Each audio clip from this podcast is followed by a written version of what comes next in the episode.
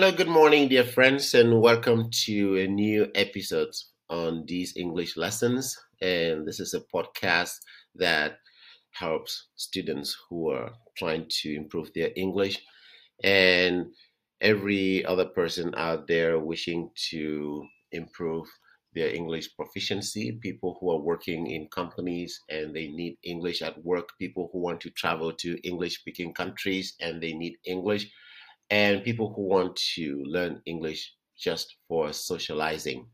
So I want to welcome you this Saturday morning. Is Saturday, October 13th, 2013. And I want to send special weekend greetings to all my faithful listeners out there. I know there are many of you here in China following this podcast, and there are many of you out there in Korea uh, special greetings to Jong U. Uh, special greetings to Mr. Wang, my favorite listener, and Joanna, my favorite listener. Special greetings to Soshito in Japan, and special greetings to my listeners far away in Africa. I wish you a happy weekend, and I wish that you're going to enjoy this uh, new episode. And for those who are tuning in to this podcast for the first time, my recommendation is that you should go back to the first episode. It's not going to be long, it's a daily podcast of 10 minutes of English. So if you can actually go back to episode one and listen to everything that we've been doing, all the great tips that we've been sharing with students. And by the time you get to episode 40, you would have understood everything that we've been doing. So this new episode is 041, episode 041, and we're going to start a new series today. The last series we ended uh, two days ago was our series on English uh, writing, how to improve your English proficiency through writing. And we wrapped up that episode two days ago. And today we are going to start with a new episode uh, and a new series. And that series is going to focus on English tenses. English tenses. So it's going to be a series on that aspect of grammar.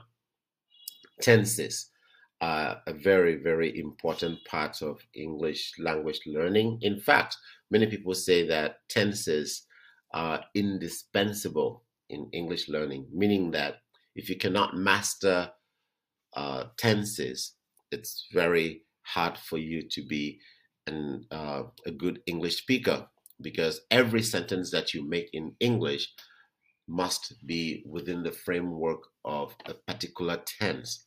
So we're going to start this new series that is going to take us through all the tenses in English we're going to look at all the tenses in English. And uh, my plan is to be able to look at one tense in each episode so that we can we can we're going to look at about 13 tenses meaning that we're going to have maybe in the next 13 episodes we will be talking about tenses. So this is very this is grammar. This is grammar. So for those of you who like grammar uh, this is going to be an interesting new series for you. And uh, for those who don't like grammar, well, I, I should tell you that you really have to like grammar because the, the backbone of every language is the grammatical aspect of it. So, in this episode, I'm just going to introduce tenses. I'm going to introduce tenses. I'm not actually going to focus on one tense today in this episode. I just want to give you a general idea of why tenses are very important. Tenses are very important because um, they help us to to be to, to understand whether what you are talking about is happening right now or it's hap- it, it, it happened in the past or it will happen in the future. So when you think about tenses, the first thing you should think about is three periods of time. What do you want to talk about? Is it happening right now or it happened already? It happened in the past or it is going to happen in the future. So usually you have three sections things that are happening now, things that happened long time ago, and things that will happen in the future. All the tenses that we're going to look at can be grouped into these three broad sections the present, the past, and the future. The present is now. The past was yesterday, two weeks ago, last month, last year, 10 years ago, 100 years ago. That's the past.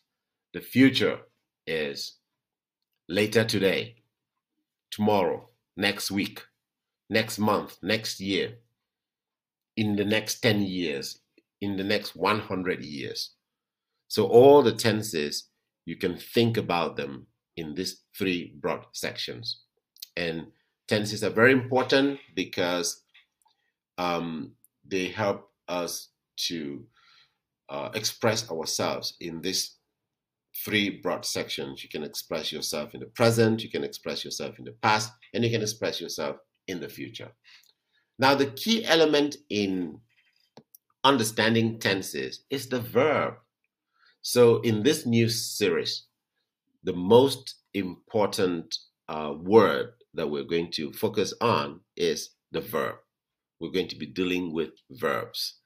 And when we talk about verbs, remember the first, first, first, first episode that we saw in this podcast was about um, kinds of words, uh, the eight parts of speech, and the eight parts of speech. We know that one of one of them is the verb, and I remember telling you guys to make sure that you study verbs, and we know that under verbs you have different kinds of verbs. So in this series, we're going to identify two special kinds of verbs.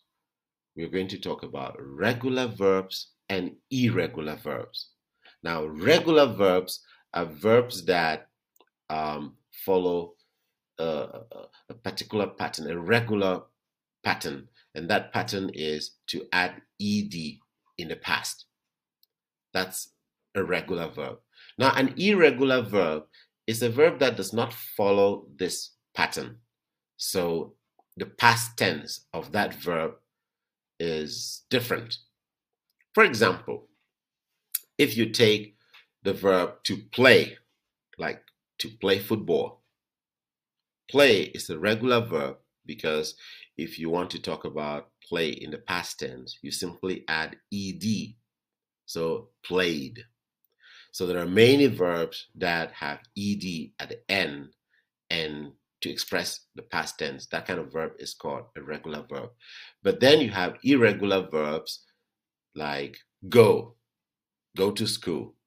Now, the past tense is different. You don't add ed to go, you have a new word which is went. So, yesterday I went to school. Yesterday I went to school. And then you have the past participle, which is gone. So these kind of verbs are called irregular verbs. You have regular verbs and irregular verbs. This is the first thing you should pay attention to. You should be able to identify regular verbs and irregular verbs because that's very important in tenses. In tenses, the verbs will be modified. And if it is an irregular verb, you'll have trouble because you have to memorize how that irregular verb is in the past and in the past participle. But if it is a regular verb, you don't have to worry so much because you just have to have add ed when it's in the past. So this this is just um, a tip of the iceberg. A tip of the iceberg is an expression in English to say this is a little bit of the big thing that we will be discussing in the episodes ahead. I just wanted to hint you that these are the things you should begin to think about. So for today, what you can do is look into your dictionary and try to find out regular verbs and irregular verbs. So you can begin to look at the two list. In every English textbook, a good English textbook will show you a list of irregular verbs, usually at the back of the book.